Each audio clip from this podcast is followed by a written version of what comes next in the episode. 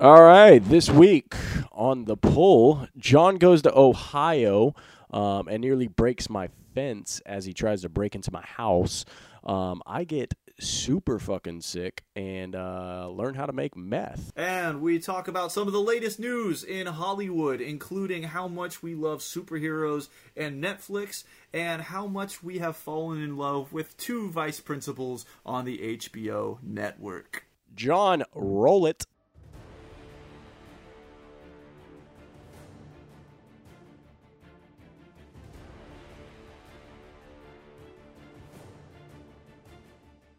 honestly, I'm a little upset that you have yet to ask me uh, how my little mini vacation was. Oh, word. Yeah, dude. So you just got back from Ohio. How yeah. the fuck was that, dude? Uh, it was pretty good. It was one of those vacations. You know, sometimes you have those vacations where you need like a day of vacation when you get back from vacation. But like, Right. we basically sat around and didn't do anything the whole time I was there, um, other than drink new types of beers, which I totally anticipated. Um, and I'm drinking a beer right now. I discovered sour ales, so on the way home tonight from the gym, um, I had to stop and see what ABC had. Uh, they Okay. had, they had like one sour ale in the whole building, but I digress. Anyway, um, just watched some football, ate some uh, pretty good food. Mom's homemade food's always a good bet. Uh, Yeah. and then uh, drank some beer, got home, got picked up by our a couple buddies of ours um, for the airport, and then got to your house. I gotta say, dog, I don't know if you thought that you unlocked the fence or if you fully intended on me having to jump that motherfucker. Uh, It's all right. So it is. It stays unlocked, dude. It's. I probably. Yeah, it's my bad. I probably should have explained that uh, there's a trick to opening it, but it was unlocked, dude. I, I can promise you that. It's I, just. Uh, I, I like. you gotta. I got up to you know, that you gotta, fence. like- and I'm like wiggling, pressing the button, and I was like, "Huh." and Wes like cracks the window. Wes is a buddy of ours. He's a firefighter. He he cracks the window and he's like, "John, jump it!" And, and, it's, and it's pouring down rain and there's lightning. oh, So, so like, I'm like, I'm going to Wes. Like I had planned on doing it the whole time. And so like, oh, good. I take He's like just, he's just pointing out the obvious. that There's some Yeah. random dude jumping a fence in the neighborhood. and and no one's home at your house, which is why I have to jump the fence in the first place. Um, and so like I take like ten steps back, rear up, run, and jump the fence, and like it's not the same when you weigh 180 pounds as when you weighed 75 pounds as a kid. And like now that that wood feels flimsy as fuck, so it's like w- wobbling under my weight, and I'm like, I'm gonna break Danny's fence. Um, but then I got down to the other side, successfully got my keys. I I may have stepped in a dog turd. I'm not sure. Uh, Hell yeah. and then Yeah, uh, they're all, they're laying all over the place. yeah, there's landmines. I can smell the landmines for sure. But That's uh, my that's my security detail. it wor- it I think it works. Uh, but but uh, that was good. Came home, watched the Killing Joke for the first time, and that was basically the extent of uh, of my vacation. Um, Would you would you just real quick? What'd you think of the Killing Joke just overall? Just give me a quick rundown. Um, I briefly had explained to you in a text message that I thought some of the animation was in- inconsistent. Um, like Barbara Gordon, and I- I'll try and keep this as short as possible. We know it's hard for me, but Barbara Gordon, she looked like she was ripped right out of the animated series, but nobody else looked that way. Um, and so that was kind of strange to me. But uh, overall, I think it did what it set out to do. Um, they left the end kind of ambiguous, just like in the comic book. But I had once heard, uh, and I can't remember who it was. I think it was Grant Morrison explain Yeah. that uh, the Joker actually gets killed by Batman at the end. That's why in the graphic novel you see his laughter and it suddenly just stops and you just see just the stops raindrop. for like a panel. Yeah, and then it but, comes back. Yeah. But in in this, it was like Batman took the place of Joker's laughter as they panned away, so you couldn't, you didn't really know, but you saw that shot Right. of him like raising his hands up to Joker's shoulders, so it was kind of like, is he gonna kill him? Or right, they kind of paid homage without actually like explicitly doing it. And, Yeah. and you're right, it was it was Grant Morrison um, on uh, Fat Man on Batman. So shout outs to those dudes, of yeah, course. yeah. So, Um, um, so yeah, but in the that's cool. in the four days, yeah, four days I was gone, and thanks again for driving me to the airport. Uh, what did uh, what you accomplish? You said you were sick, so Yeah, uh, yeah, man. I didn't really, uh, I didn't really accomplish much. I kind of been laid up uh, for the last couple days. Um, yeah, obviously, I had actually been off work since Kanye, which was last Wednesday. Um, so that was kind of nice. And then when I finally, you know, it was time to return to work, of course, I start getting sick and shit. Um, but so it's it's funny. So like I'm the type of guy that like I, I hardly ever gets sick, right? So when I do get sick, I'm just like, man, fuck it, just give me some Dayquil, Nyquil. It's quick, it's easy. You can get like the like the off-brand shit like super cheap, right? Yeah. So and I'm like, I'm telling this to this dude that I work with, right? Good buddy of mine. And he's like, nah, man, what you need is that behind the counter Sudafed shit, right? Oh, and shit. he's like, trust me. He's like, trust me on this. You got to go to the, the pharmacy counter and say, yo, I need this shit. Um, and th- it'll clear you right up. Like he was like, it, you'll still be sick, but it'll like, you don't get that achiness and that, you know, those cold sweats and Yeah. whatnot. So I'm like, all right. I'm, a- I was like, yo, funny story though, because just like last night, like that Sunday, you know, before we were talking, I'm like, me and the old lady were at Walmart, and I fuck, dude, I fucking hate Walmart, bro. Like, I think, I think that's that's like a given across America. Like, Walmart's the fucking worst, dude. Like, ugh, I just I try to avoid it, right? So, anyways, I'm telling this dude, and I'm like, I'm like, it's funny because we were just at Walmart and we're at the self checkout, and these dudes next to us had like eight things of Sudafed, and you know the old lady like pointed out, she's like, babe, these guys over here, look how much Sudafed they've got, and I'm like, I'm like, fucking crackheads for sure, right? Like they're cooking that shit down, like, uh, you know, shooting it up, doing whatever, right? Yeah. And so automatically, my buddy's like, nah, bro, nah, that's not how it works. And I'm like, um, all right. he's like, he's like, he's like, nah, man, it can't be because the real shit, the shit that gets you real fucked up, you got to get behind the counter and they won't sell you more than like one pack of it. And I'm like, well, well, damn, dog. Like, you, you know your you know- you know your Sudafed. Like, all right. So on that note, it wasn't the fact that he originally told me it'll clear me right up. It was the fact that he automatically knew what could get you high and what couldn't get you high. I took his advice and got some Sudafed. Like, so I got the Sudafed. Sure enough, dude, like shit worked. I, I feel I feel a little bit better today. I'm you know uh, a little congested, which is probably why I sound a little weird. But all in all. Um, feeling feeling feeling better. So Yeah. that's kind of what I've been up to, man. I, not shit, just kind of yesterday mad mad fever. Like just yesterday was a fever, uh, like blur, just whatever, dude. But Yeah. um, but yeah, I mean, so over the week since the last time we talked, man, there's been um, a little bit of news. I mean, it hasn't been like a full week since we talked last, but there's been some shit going down that I kind of wanted to touch on with you. So, um, for let's go back a ways. Uh, the oldest news that happened, I think it was over the weekend or maybe about two or three days ago. Um, there were some Spider-Man Homecoming set photos that came out. Did you Yeah. see these? Yep. Saw those. So, so basically, what it is, it, it looks like um, Peter Parker, who I'm gonna be honest, dude, he kind of looks a little chunky in this suit a little bit. I don't Well, know, it's a- it's there's a some stunt man. Yeah, it's a double. It's a double, but I mean, he don't look like no 14 year old kid. Like that stunt double is like a grown ass man. Like he's got some weight on him, um, but like he's clearly swinging from something, right? You know, shooting webs or whatever the fuck. And uh, he's got what is obviously a stunt double next to him as well. Um, but she's got like bright red hair. And I know, um, you know, I'm sure you're aware they cast what's what's that chick's name from the Disney Channel? Zen Zen. I don't know how to pronounce it. Uh, Zendaya. Zen. Zendaya, yeah, something like that. I, I, I like naturally want to say Zenyatta, but I know obviously that's not right. Too much Overwatch in our lives. Uh, so we'll just call her Zenyatta. So fucking Zenyatta is uh, is supposedly cast right, and the rumor is because I guess they haven't officially said it, but the rumor is that she's presumably playing Mary Jane.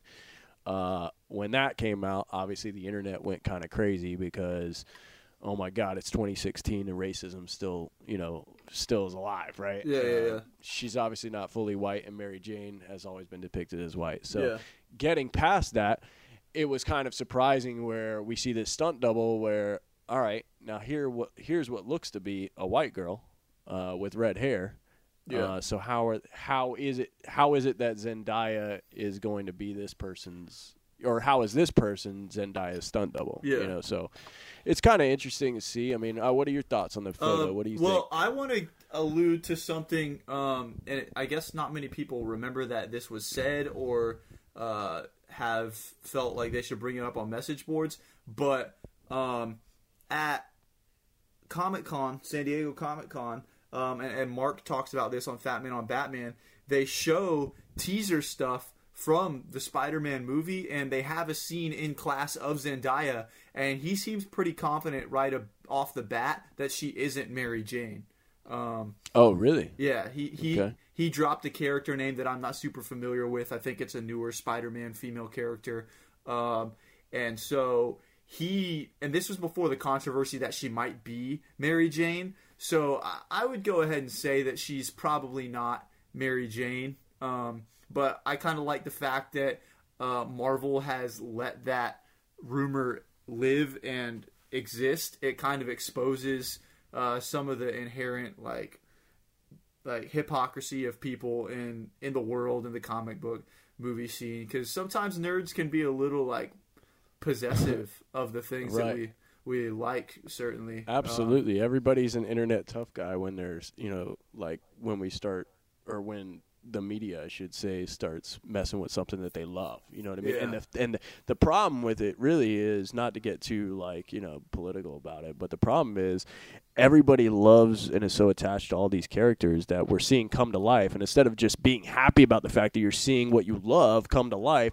Yeah. people are nitpicking the fact that the media or, or you know the all, the movie industry is depicting it in a different way than what you saw in your head. Like Oh, dude, just because you saw it one way doesn't mean that you know that's what they're gonna make it out to be. So fucking get over it and just be happy about fucking you know the fact that you're seeing Spider-Man on TV on, Yeah. on the movies and it's not gonna be made by Sony. Yeah, yeah. I mean It's like, that's I- that's the or that's the biggest thing. It's like I wasn't. It, it, look at look at some other shit that has been completely successful despite those things. Like if you look at Preacher, like Tulip is a white blonde chick in the comic books, but Right. she's she's this beautiful curly haired black woman in the TV series, and she fucking kills that role. Um, Nails it. and like and, and Jesse doesn't have a mullet and like just little things that like you can see people complain about on the internet but then you s- see the product and it's like yeah I was a I was an asshole um so uh, it's one of those things people got to get over I'm I, hey, I'm not gonna lie though, dude. Like, I would definitely love, even though it's 2016 and obviously the comic was from you know what mid 90s. Fucking give that dude a mullet, bro. Like, I'm all about it. oh dude I, You I mean I hell would yeah, brother. Like, too, yeah. I, if he had the mullet I'd be like they nailed it like, thank God. Uh, that's, I, I mean, I'm all, I'm all for it. Um, I think I'm I just, think originally his mullet was actually a character in the comic books, is what was supposed to be the case. Hmm. As it turns out, the whole time, uh, God is his mullet, and they've really been searching for God for no reason because it's on Jesse's head. interesting. It's deep, I know. It's very deep. um, all right. So next thing I wanted to kind of touch on is uh, I know, I know you're you're a pretty big Star Wars fan, right? But um, you don't currently read any of the ongoing like comic series out there, do you? Zero, zero. Zero. All right. So um, basically, you're fucking up. Um, so you're gonna have to uh, kind of get with the program on that, um, because dude, the main Star Wars title, it fucking just kills it, dude. And the uh, ongoing Darth Vader um, comic that's actually gonna be coming in in, in just a couple months. Phenomenal, just fucking phenomenal. You get to see basically Vader at like his lowest of lows and like starting to finally come back.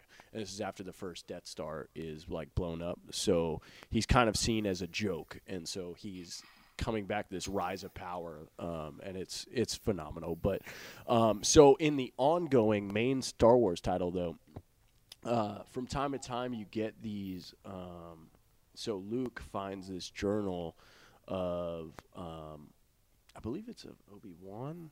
I want to say. Forgive me. I, I it's I'm a few issues behind, and it's been a while since I read it. But he finds his journal entries, um, and it- from time to time, you know, at the end of each story arc, as it's kind of like a filler issue, um, there will be these uh, throwback issues of just a journal entry, and so it's kind of cool. It lets you in on like these little tidbits of past like Jedi stories, right? That that Yeah. have just been written down in this journal, and so uh, they, it was reported that. Um, they're going to be actually doing a story out of those journal entries where you get to actually see Yoda in his prime as a Jedi. We're talking like before episode 1, which is pretty sweet because I mean, we've never actually seen that depicted really Yeah. um, at least not in comic book form. I know for a fact doesn't and not in movies.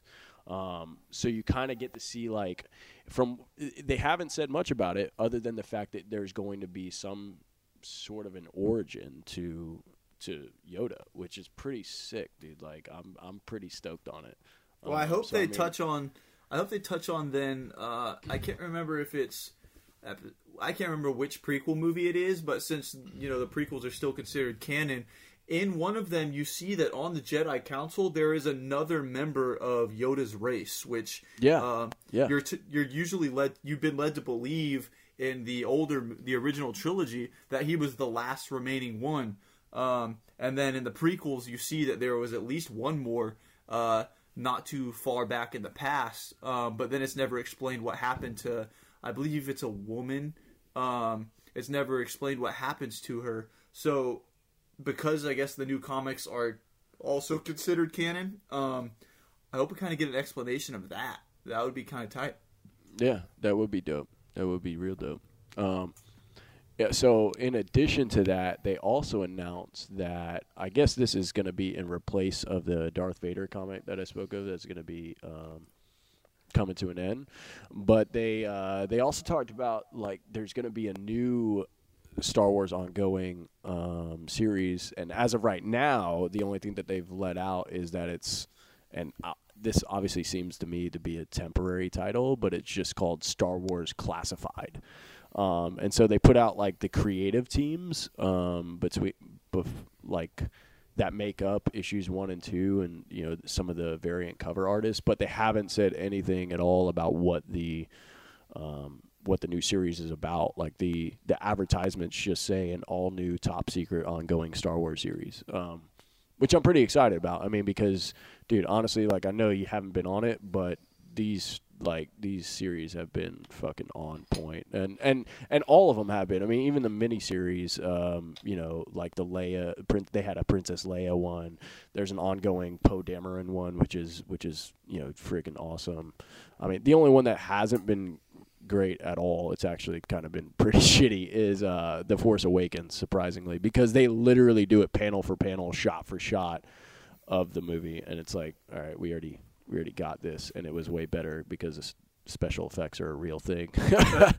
I mean, but other than that, um, I'm I'm I'm pretty stoked on it. So, um, Word. real quick though, your boy, um, your current favorite artist, I think it's safe to say, no.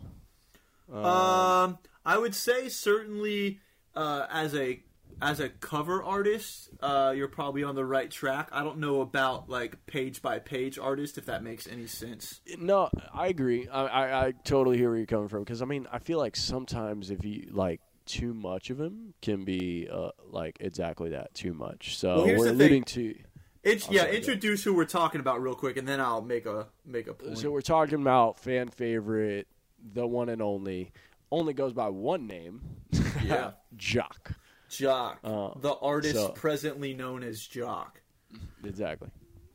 Um, but so okay, so here's the thing with Jock's art. His art on it uh, on its own, like if they kept it black and white and, and you know red because the All Star um, variants have had some red in them. Um, If they kept like a basic color palette like that in his work, uh, I think every single piece would just be golden. Um, and I what I've seen from his new art book that's going to be dropping the twentieth of this month, Came which out is today. today. It came out Today.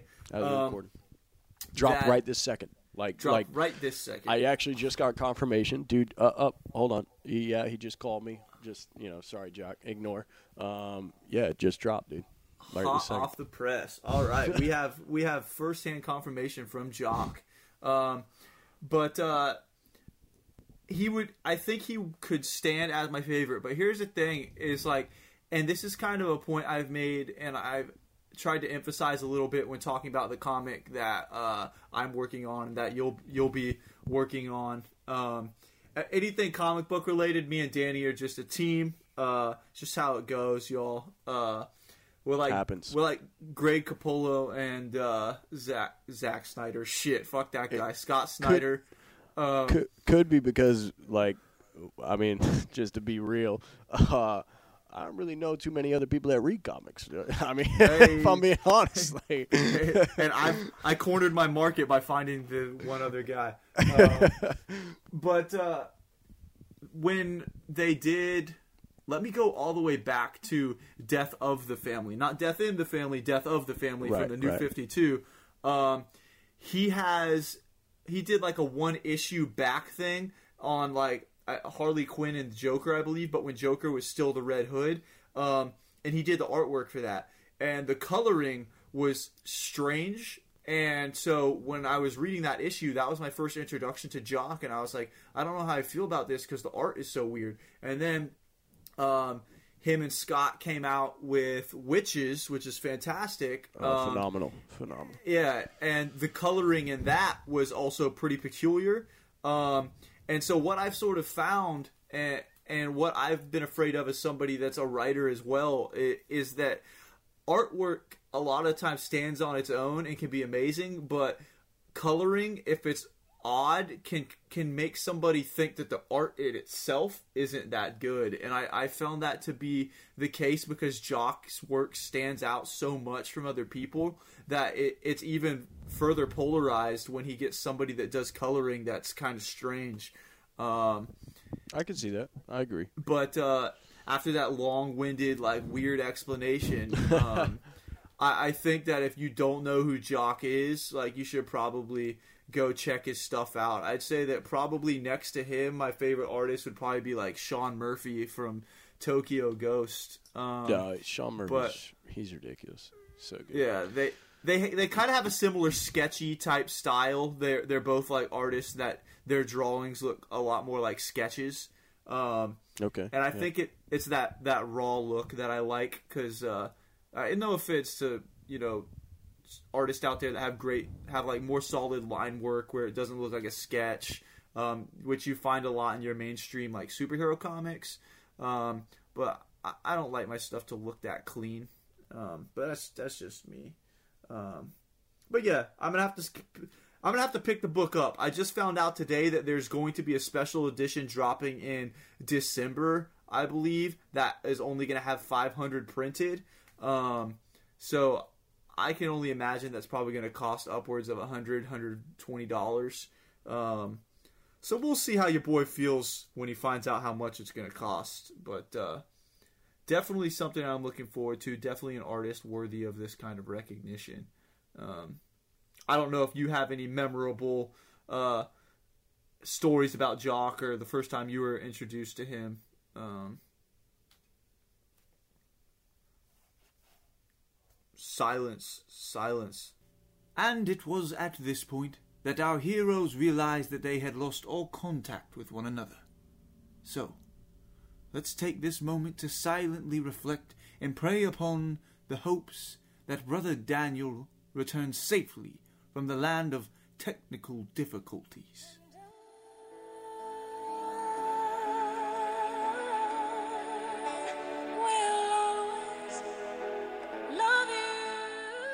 Uh, so, I mean, I don't necessarily have a time. I- can't like pinpoint as to when I was introduced. I know that he kind of, ever well, really since you know, you and I have been talking more comics recently.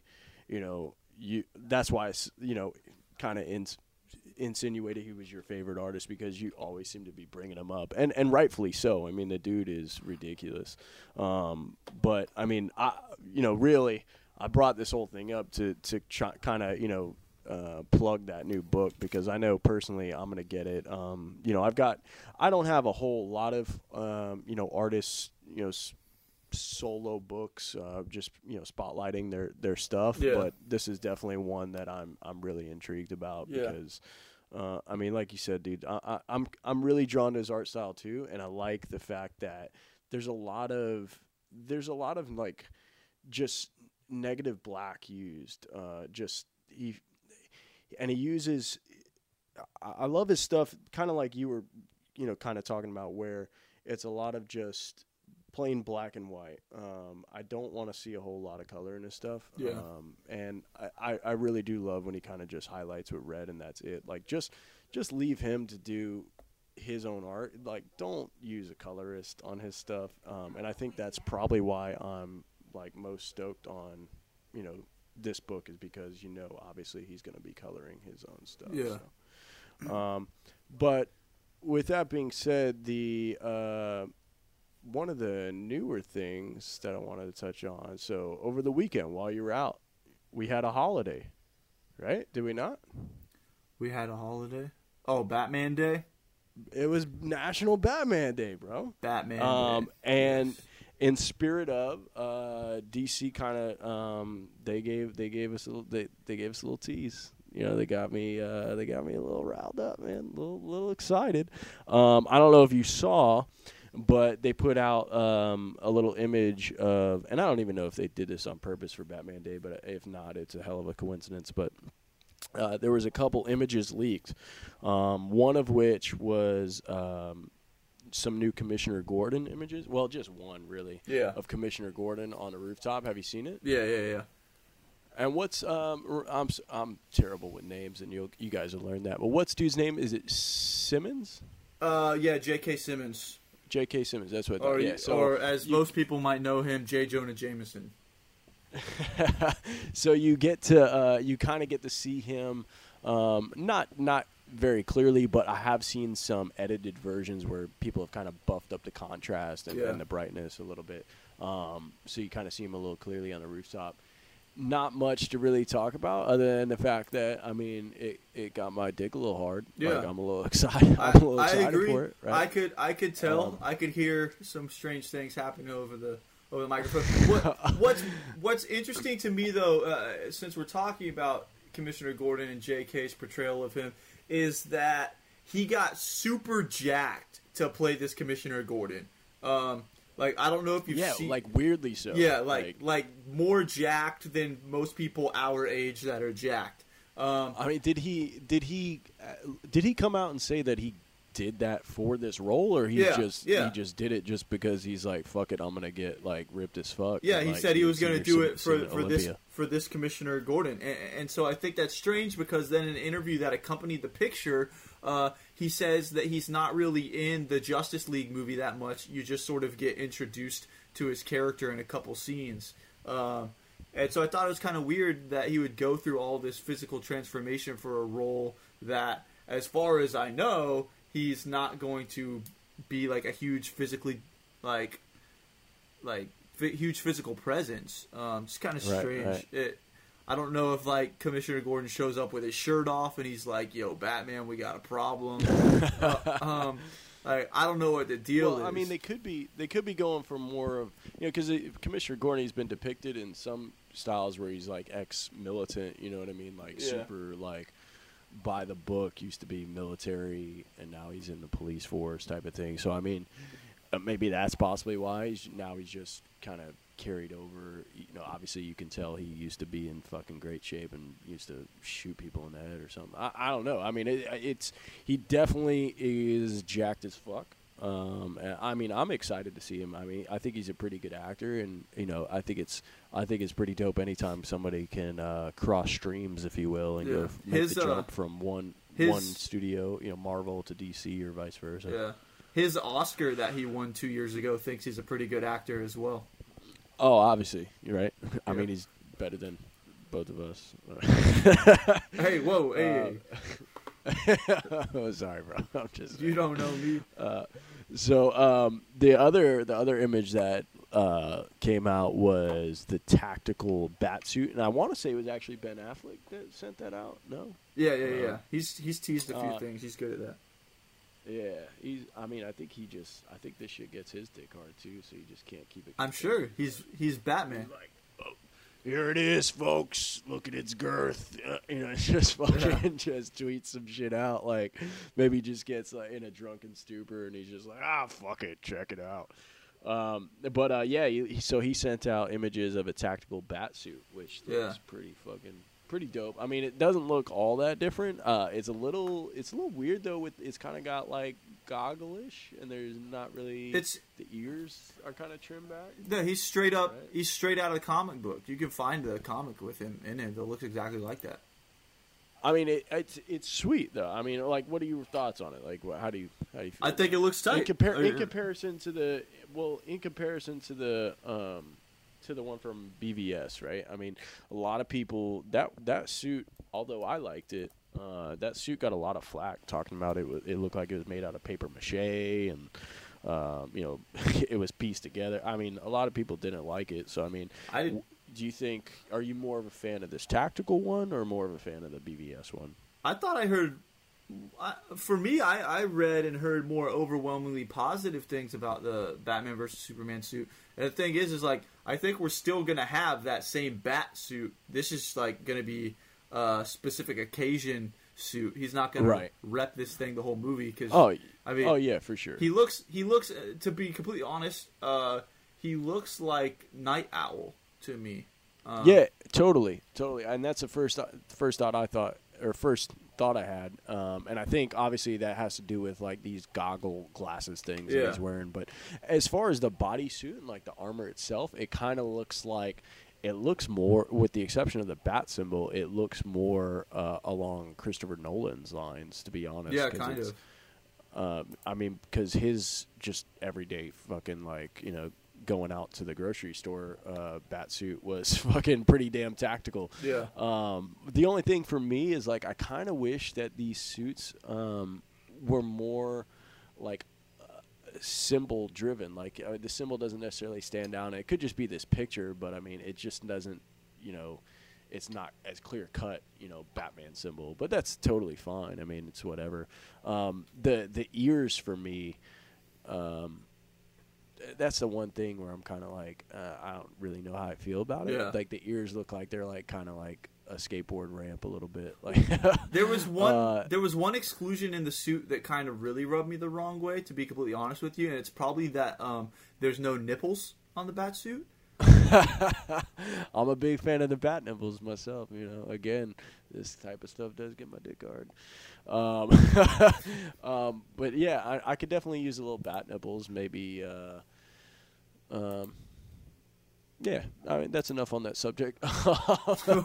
so And up next I'll news, leave it at that. Let you uh, let your imagination wander. Uh, so it gets weird. Last, lastly, though, um, so it, it- this just came out today. Again, today's Tuesday, twentieth.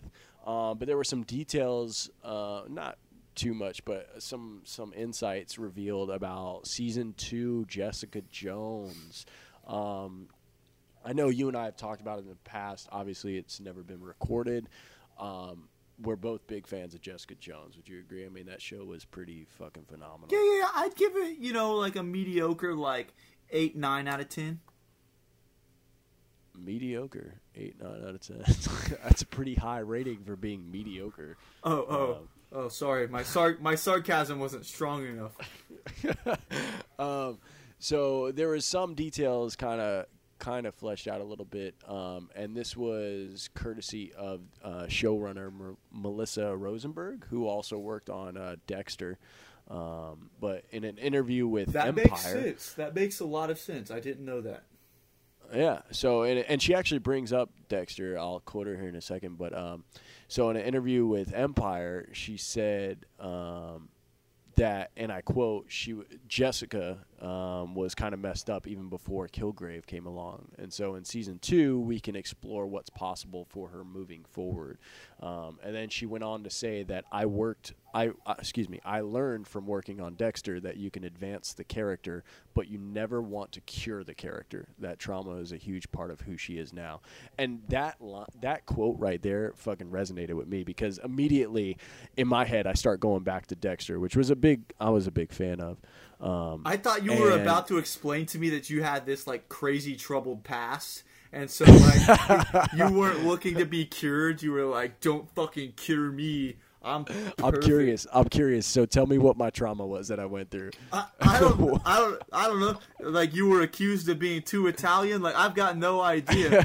Like hey, forget about it. yeah, yeah, like you ate some with- bad like super. What is that stuff? Super shadow or whatever. Uh, Su- Supersada. Supersada. Super sada. Yeah, yeah, yeah, yeah. It's basically the best um, cured meat known to man. I mean, puts pepperoni to shame, my dude. Uh, but that's that's for another podcast.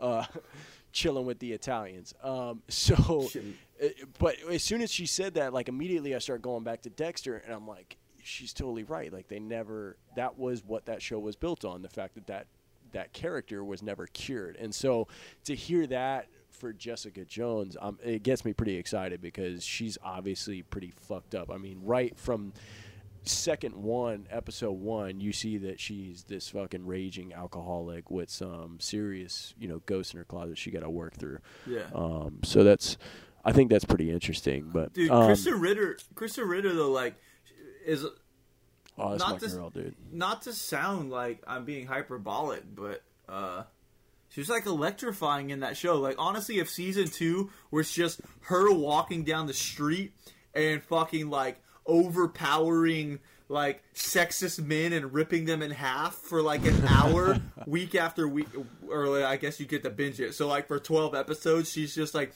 ripping assholes in half.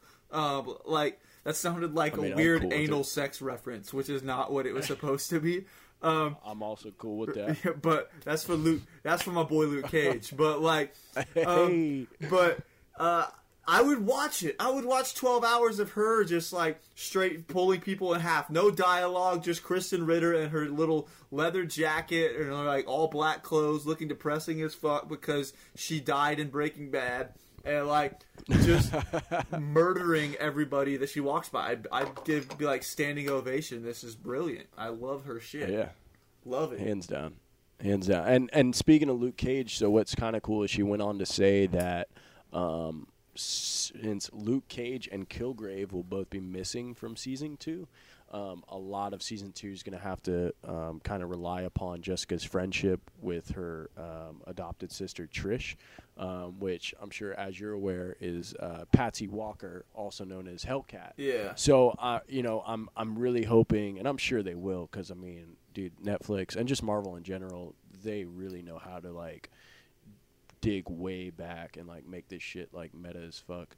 Um, and so, like, they, I'm sure they're gonna kind of explore that, um, you know, a little bit more into her character and uh, seeing her kind of transform into Hellcat. Because I mean, obviously, season one, she's like training and doing all this fucking martial arts. She Yeah. becomes like a badass. You know what I mean? So that's kind of that's kind of got me excited. I'm kind of curious to see, you know, that character and that actress, kind of Rachael Taylor, um, kind of you know progress more into that. So Yeah, I, I Uh, why would they?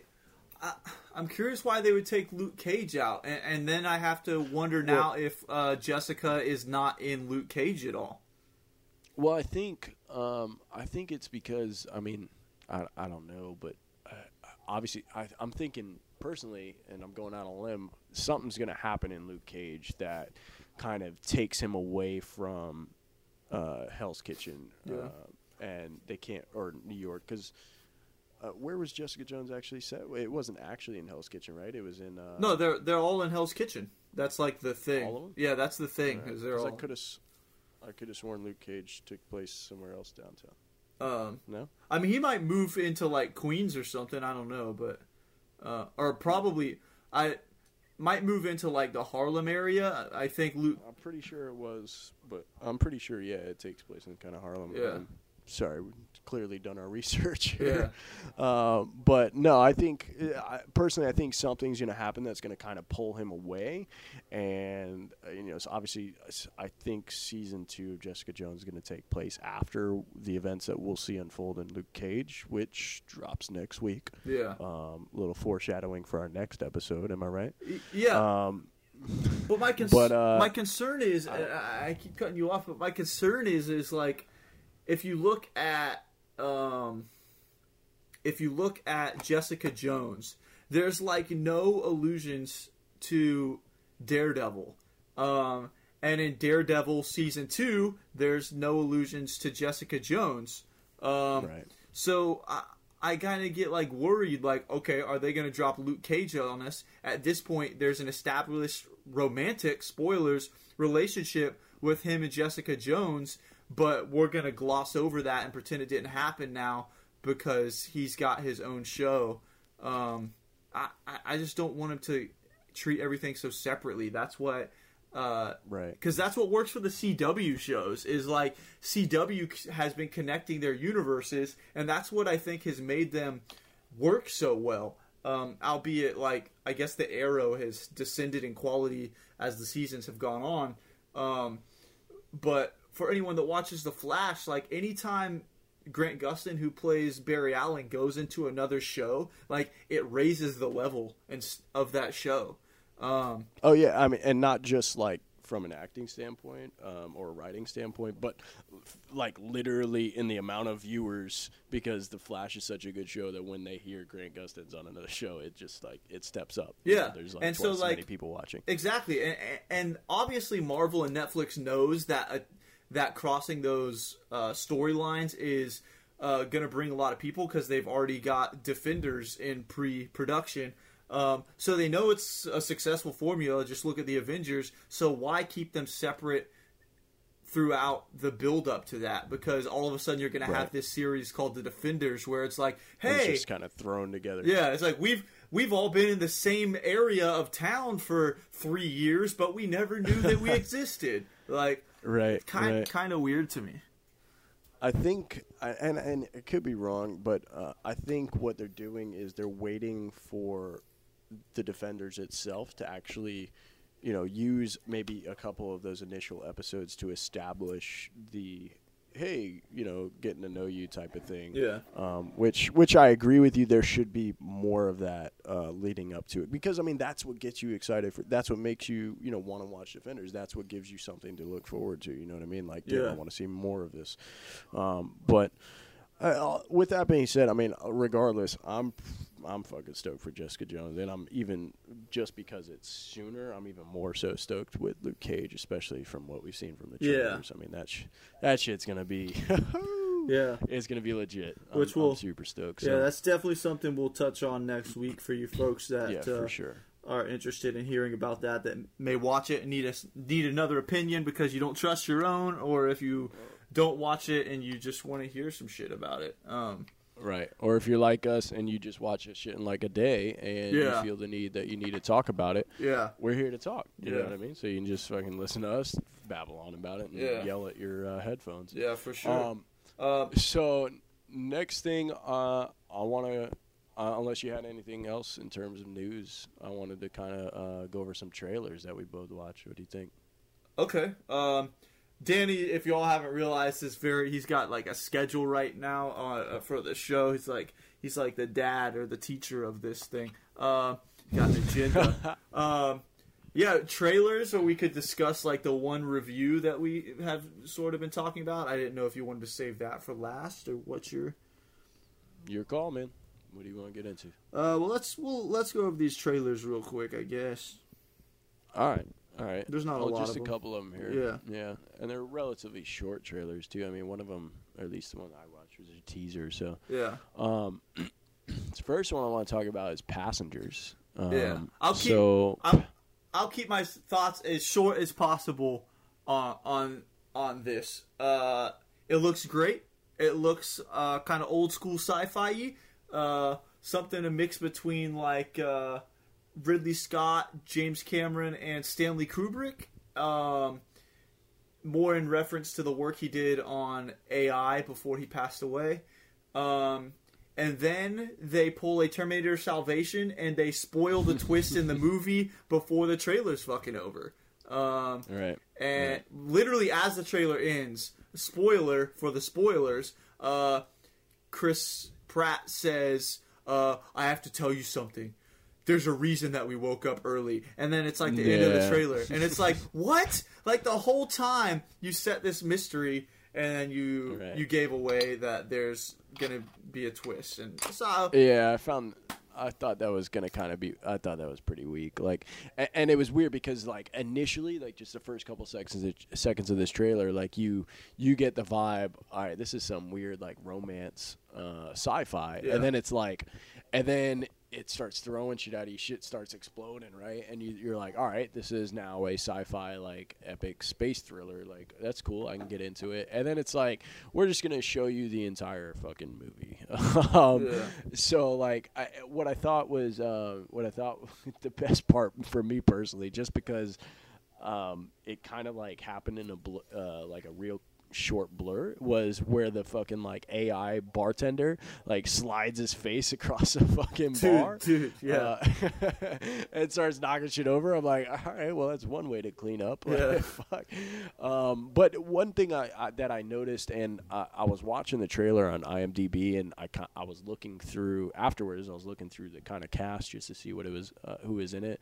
Um, so Laurence Fishburne was credited as being in the movie, and you see him briefly just for a second in the trailer. Yeah. But also, there's a brief clip, just a one two second clip um, of Andy Garcia in the in the movie, which I, I was pretty stoked on. I mean, it's weird because he he was not credited on IMDb.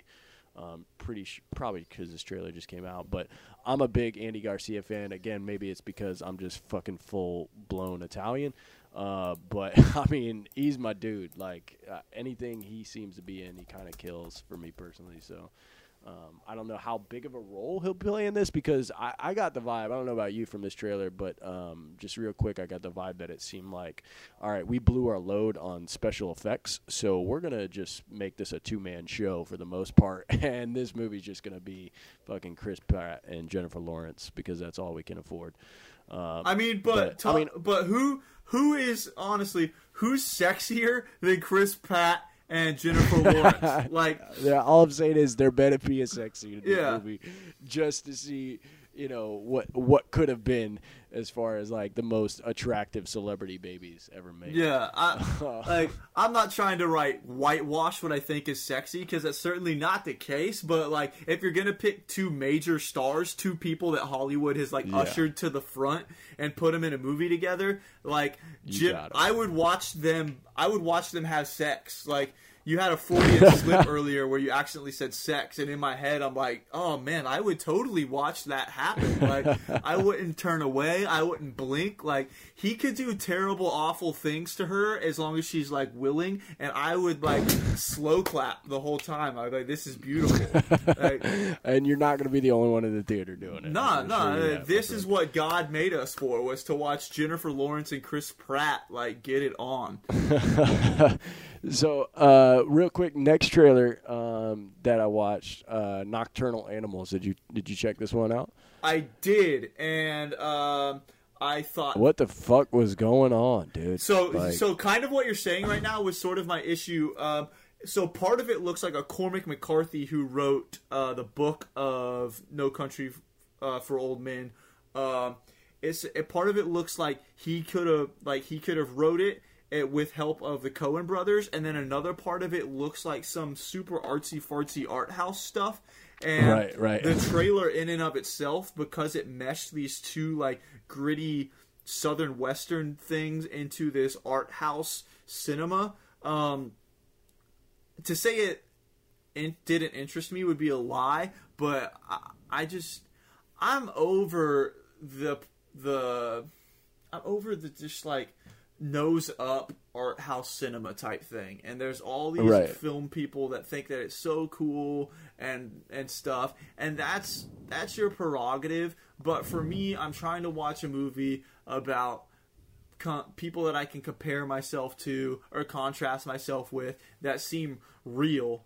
Um, and I know movies are about escapism, but like these perfectly like squared shots of like chandeliers in all white rooms. Um, just I don't know. It, it was kind of bizarre to be honest, dude. I like the cast in it. Uh, and Yeah, This- I mean Amy Adams, Jake Gyllenhaal, right? Yeah, j- anything Jake's in, I'll watch. Like I watched this movie he did, Demolition, uh, a couple weeks ago. I didn't necessarily like the movie very much, but like he just raises the level of everyone around him when he's in a movie nowadays. So I'll see it. I'm sure. Yeah, I mean, I'm I, I- I'll watch it, um, but I, just from the tr- I, like I hear what you're saying. Like it definitely, it's, yeah, I got the vibe of you have to be at least this smart in order to like you know see our movie type of thing. Yeah. Uh, but uh, from fr- just from the trailer alone, like I was just like, what? Like. I, to give you kind of an idea for those listening that maybe haven't seen it, but I I can't honestly tell you what this movie is exactly about, but it's I mean maybe it's about this chick that like never sleeps and she's going crazy in her own mind. Oh, I can tell you she's, exactly like, what it's killing people and like I mean I, I don't I I think I have an idea, but like it just it's just so like Yeah. it, I, I'm not I'm not hundred percent into it to be Yeah. 100 to be honest with you, but I mean, it, it's it's intriguing. It kind of got my interest. The only here's one thing, dude, and this kind of is I'm about to go off on a personal tangent here, but like when you're when the name of your movie is in the trailer, I fuck I fucking hate that shit, dude. Like. You can't be a little bit more creative. Like they said, nocturnal animals like twice or three times in the trailer. Oh well, that's like the name. Animal. That's the name of the book that his character writes. Right, and, and I get that. And she's like, "Oh, well, my husband used to call me a nocturnal animal," and but like, all right, we get it. Keep preaching us the name of this movie so that you can, you know, it's stuck in our head and we'll go see it. But like, I'm just like, man, leave that shit for the cinema. Me personally, I just you got to come up with a more creative way to cut this trailer. Yeah. But speaking of creative ways to cut trailers, dude, fucking Annabelle two, this shit, bro. Like, so did you watch this trailer or no? Nah, nah. I didn't even watch. All right. I didn't even watch the first movie, dude, because I didn't. Uh, I'm gonna be honest. I'm gonna be honest. I didn't watch the first movie either. Um, and and again, like I talked about on episode one, I'm not the biggest horror guy, so that's exactly why I didn't watch the first movie. But bro, this trailer alone, just the way that it was cut, it's not even a trailer really. It's basically just a teaser. It's only like a minute long, but um, just the way it was cut intrigued my interest enough not only to see this second movie, but I'll probably go back and watch the first before I watch the second movie. Just so to give you a quick rundown, like it starts off, you hear some creepy like humming, um, and then you see this older lady uh, approaching this, you know, cracked door open, and she's calling out this child's name. And it pans to a shot of this kid sitting at a um, like a small like you know like tea party size table. Um, sh- sh- it pans back to older woman. She says the girl's name again. She's asking her, "Hey, you know, are you there?" Type of thing. Um, and then as as it goes back to the girl, it starts to pan out a little bit wider, and you see these creepy ass fucking dolls that she's sitting with. I'm assuming I know just from like uh, like previous advertisements and stuff, Annabelle one, that I guess that is the the name of the doll, maybe. well, she's like that. Annabelle is from the first Conjuring. It, from from The Conjuring, yeah. Um, and so, which uh, I also didn't see, so shoot me for saying that because I know it's a great horror movie. Jesus but you know, Christ. it is what it is. um, so, anyways, it go it cuts back to her, and um, as it goes back to the old lady, you see her like hold, like kind of like shaking a little bit, holding this cross. And it quickly just goes back to the girl, and her neck is just like breaking, uh, and fucking, it's, it's the again, just the way that the trailer was cut. I was like, oh shit! Like I was not expecting that at all. Like. For real, I was I for real kind of like shout a little bit. I was like, oh fuck! And uh, immediately, you know, Ashley was like, um, what are you watching in there? Uh, nah, you need to come in here and watch this. Like, uh, it, I I I liked it. I liked the teaser. Like I said, it intrigued me enough not only to see this. I'll probably go back and watch Annabelle. And if, I mean, I get it. People like I'll I'll get around to watching The Conjuring and The Conjuring 2 at some point. Like, just don't crucify me for it. Um, one of the things I don't like about Annabelle, uh, and I don't like that they did this with her in The Conjuring, even though Conjuring will probably go down as one of the better horror movies of all time. Um, is that the Annabelle doll, Annabelle Lee doll, is literally, um, for those that are familiar with these dolls, is in real life just an Annie doll. Do you do you know what those are? Yeah, yeah, I'm Yeah, with just like the red yarn hair. That's all she really. Yeah. wa- that's all she was in real life. So that they turned her into this porcelain doll with this terrifying face for the movies. Um, I don't. I don't know. I just like if you're gonna do a true story. I like when it's true to true to the point. I mean, even in Conjuring 2 and you haven't seen it so it's going to be hard to make sense of this, but for those that have, even the Conjuring 2 did some things with that um that weren't 100% true to the story, but they didn't detract from the story either. Um for me to completely transform the doll, um you know, that I, I am a horror freak, so for me it was different. For for anybody else, I'm sure it's cool, but uh, I, I'm Fair kind enough. I'm kind of an asshole about horror. Um, yeah, I'm just an asshole in general, so Yeah. I mean, maybe that's why I'm You not know. into horror. you know we're great guys. um, but uh, so let's let's uh, let me. I'm gonna introduce you to one more thing, and then we'll move on to the last bit of what we got here, and then we'll wrap up. Um, I watched a trailer for a movie coming out that you may have heard of because you're familiar with um, our uh, with Kevin Smith, but uh, there were, are some guys from Jersey, I believe, uh, that created a little movie called Shooting Clerks, which is a movie about making clerks. And I don't mean a documentary, I mean you've got guys pretending to be Kevin Smith, pretending to be Jason Mewes. Um, and it's in all black and white. Um, and uh, it doesn't look it doesn't look half bad. I'm not convinced by the guy playing Kev, um, just because Kev's got just got such a particular cadence with the way that he talks, um, and his Jersey accent isn't as heavy as the guy's accent in this trailer. Um, and I urge you to watch it later. But uh, overall, I don't think it looks bad. I think it'll certainly garner some attention, especially since Clerks is such a legendary uh, picture at this point. Um, I think that this was a good move. I know he probably didn't do it out of a place that was like, fuck it, let's make a movie about making this other small movie and people will watch it because that's fucking artsy. Um, he probably came from a place where he's a Kevin Smith fan, as a lot of us are. Um, and uh, it just happened to uh, work out for him, or I believe that it will work out for him. So, Shooting Clerks, y'all should look that up. Watch the trailer for that. Um, Yeah, no, I've I've uh, I've heard it. I've I've heard it. You know, um, in one I don't know one of his podcasts that he's he's probably he's mentioned it.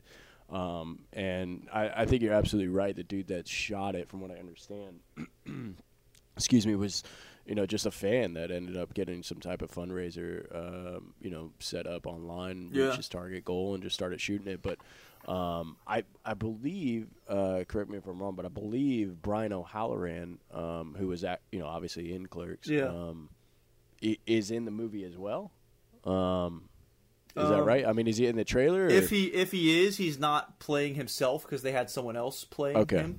Um, okay, but okay. I, I wouldn't be surprised if they got some of the guys to make cameos. Like it would only make sense. It's that kind of movie. yeah. Um, No, I mean that's that's that's sick, dude. I didn't actually realize there was a trailer out for it, so I'm definitely check that Yeah. out. That's um, pretty excited about that for so, sure. um, so all that behind us, uh, we'll go ahead and wrap up uh, with a uh, short exploration into season one of a little show from uh, some guys by the name of Jody Hill and Danny McBride.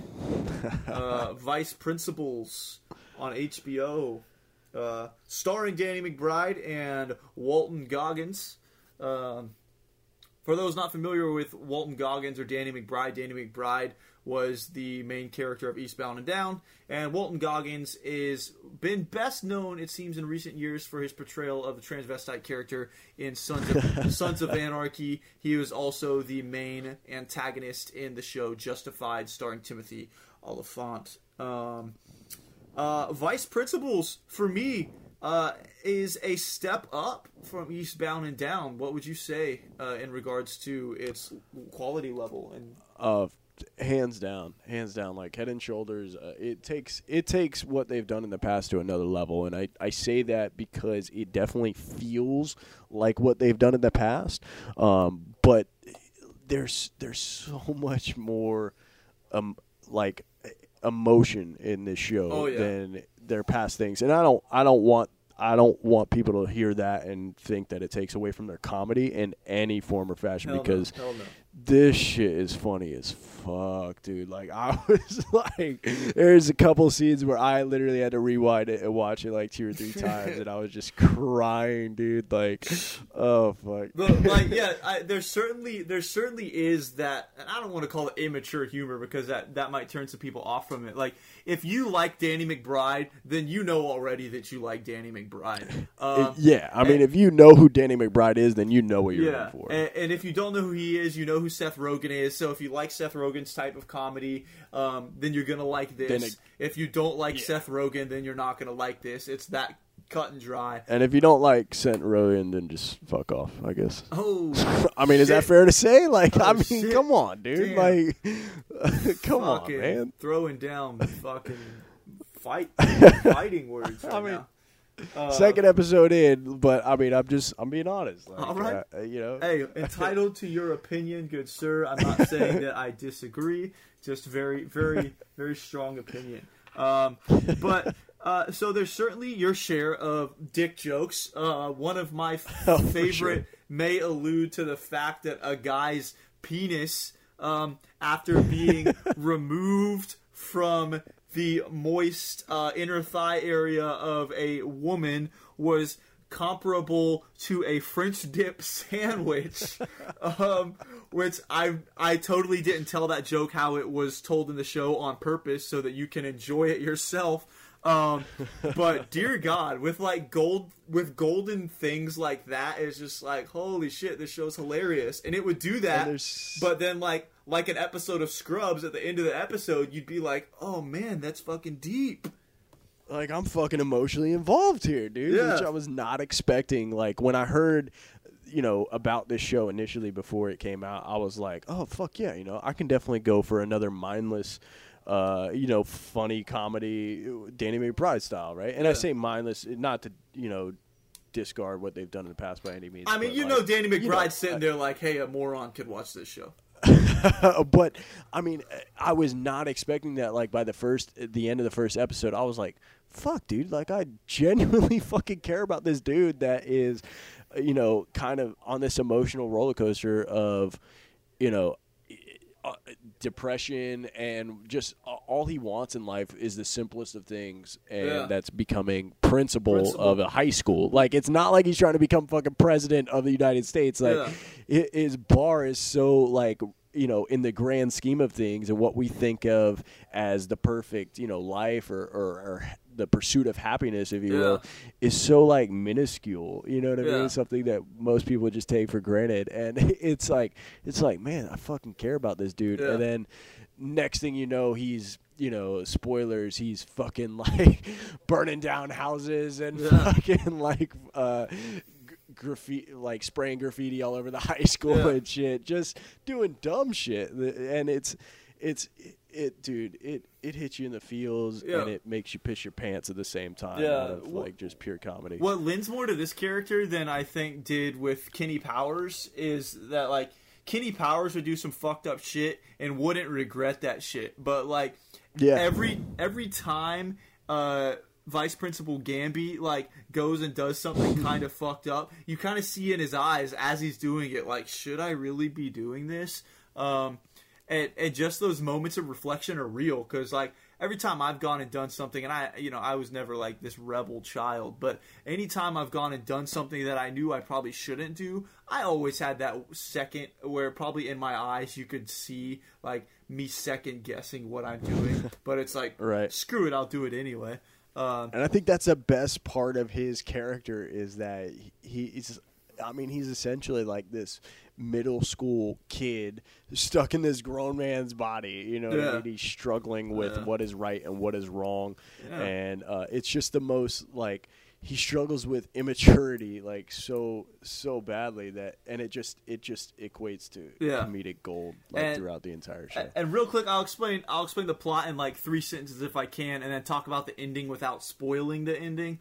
Um, but basically, it's a show about two guys that want to be the principal of this school, but instead they bring in a new principal, so they start teaming up to find a way to get her out of the position. And the show basically centers around the friendship that they build um, during that conflict. I think is probably the simplest way to break down uh, the whole Yeah. first season. Um, and just for those of you that are not wanting to get invested into a show that's going to take too much of your time, it is only nine episodes, and then there's only going to be one more season. It's the way they intended it to be, and that will also be nine episodes. Um, I read an interview. already shot it, already yeah, recorded it, already completely done. Yeah, And and personally, I think that, and I don't know how they shot Eastbound. I don't know if they did the same thing. I want to say that they did not, but I think that's why, uh, like the the character progression in this show feels head and shoulders above what they've done in the past because they know there's a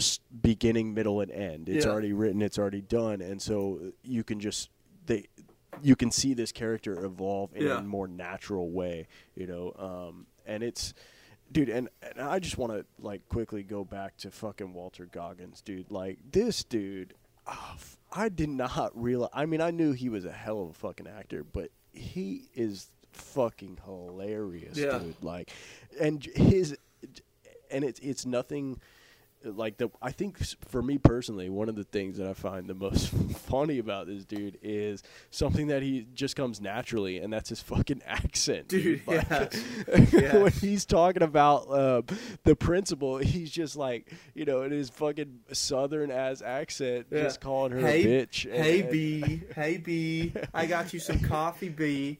Yeah, yeah. He's like, and then it, like this doesn't spoil anything, uh, but at the the final episode where he's like showing her footage of some some shit that happens, and he's like, "We got you, bitch. Yeah, we that's it. fucking got That's you." So Like- hilarious. fucking uh, dude, I love that that moment uh, in particular because fucking Dan McBride's over here like it's the end of the line, so fucking, and he's like mumbling off, and she's like, "What did what did you say?" And fucking these two morons standing here trying to like get one over on this woman, and finally Walton Goggins is like. He's trying to say that we got you. We, like Walton Goggins does not feel bad one Not- bit. not And he- all. He's he's so like in your face, bitch, like type of, of personality, and fucking Danny McBride just like, oh fuck, And- man, and like the we might be fucking up. Yeah, the the other great layers of Walton's character, i uh, Russell, is like, uh, is that the whole show? You're like, okay, and not that it's important to the character, but I mean, it kind of is important to the character. Uh, is like, is his character gay or is he not gay? Like, Right, right. He's treading this path that you can't like. Everything points to that he is, but you never see anything that proves that he is. And I feel like people wonder that about Walton Goggins in real life too. They might, because that's they just naturally how he is. I mean, that's how he dresses. That's how he, you know, speaks. He's flamboyant and whatnot. But I mean, he's he's not. He's married, right? I mean, if uh, I I'm, think- I mean, I'm in- pretty sure he's married. Man. in what I've seen of Justified, uh, he's a pretty like fucking cut and dry like cowboy badass in that show. Yeah. Um, But I mean, I, I've heard, I've listened to interviews of him most recently on the Nerdist, um, you know, with Chris Hardwick and with him. It was him and Danny McBride actually, and they go into detail about the show and stuff. Um, but I mean, that's that's just how he speaks. That's how he carries himself. I mean, that's that's just him, and that I think that's why some of his lines and some of his, you know. Um, comedic parts of the show hit so well is because he doesn't have to like force it, and anytime you don't have to force comedy, it it typically comes out the best Yeah. that it can be, so long as the writing is good. You know, and he he just he fucking murders it, dude. Yeah. Like he's so good. um, Uh, and then uh, the the final moment of that sh- of the Oh, season, dude. The final. Mo- are we gonna? like I'm not we gonna, no I'm it, not gonna tell people what happens, but it's one of those things where it's like you create these characters through comedy and you take them and you make them do these bad bad things um, but they're funny and so you you always fall for people when what they're doing makes you laugh regardless of kind of the intent, which is why I think so many people love The Office because a lot of the shit in The Office was like that is dumb, but it's funny, so I like you. Um, Right. so you really fall in love for these guys, A- and there's a whole storyline with uh, with Danny McBride and his daughter, which kind of builds a lot there. Um, Yeah. and then there's this just this final moment that really brings things to reality and kind of focuses on like the mentality of people in the real world for a second, and you're left you're left there hanging in this moment, just like, fuck, holy shit. yeah, you're just like these fucking two dumbasses. Like their actions have real life repercussions, Yeah. and these you know people that they're affecting are fucking pissed off. Yeah. You know what I mean? Like Yeah. there's there some shit's gonna go down, uh, and it's not gonna be so funny to them. Yeah. Um, but it's it's fucking great, dude. Like I, I I loved I loved the entire first season. I can't wait for the second oh, season. can't wait. Hopefully, it's not too far away because that's already done. for real. Um, yeah. But uh, we thank y'all for joining us on this second episode of the Pull. Uh, John, we did it. yeah, we, did it. We did it. Next week, next week we'll talk about uh, a little bit of Luke Cage and uh, talk about some sure. things that happened between now and then. So for Jay Ross, this is me signing off. Daniel Ranieri. Peace. Peace.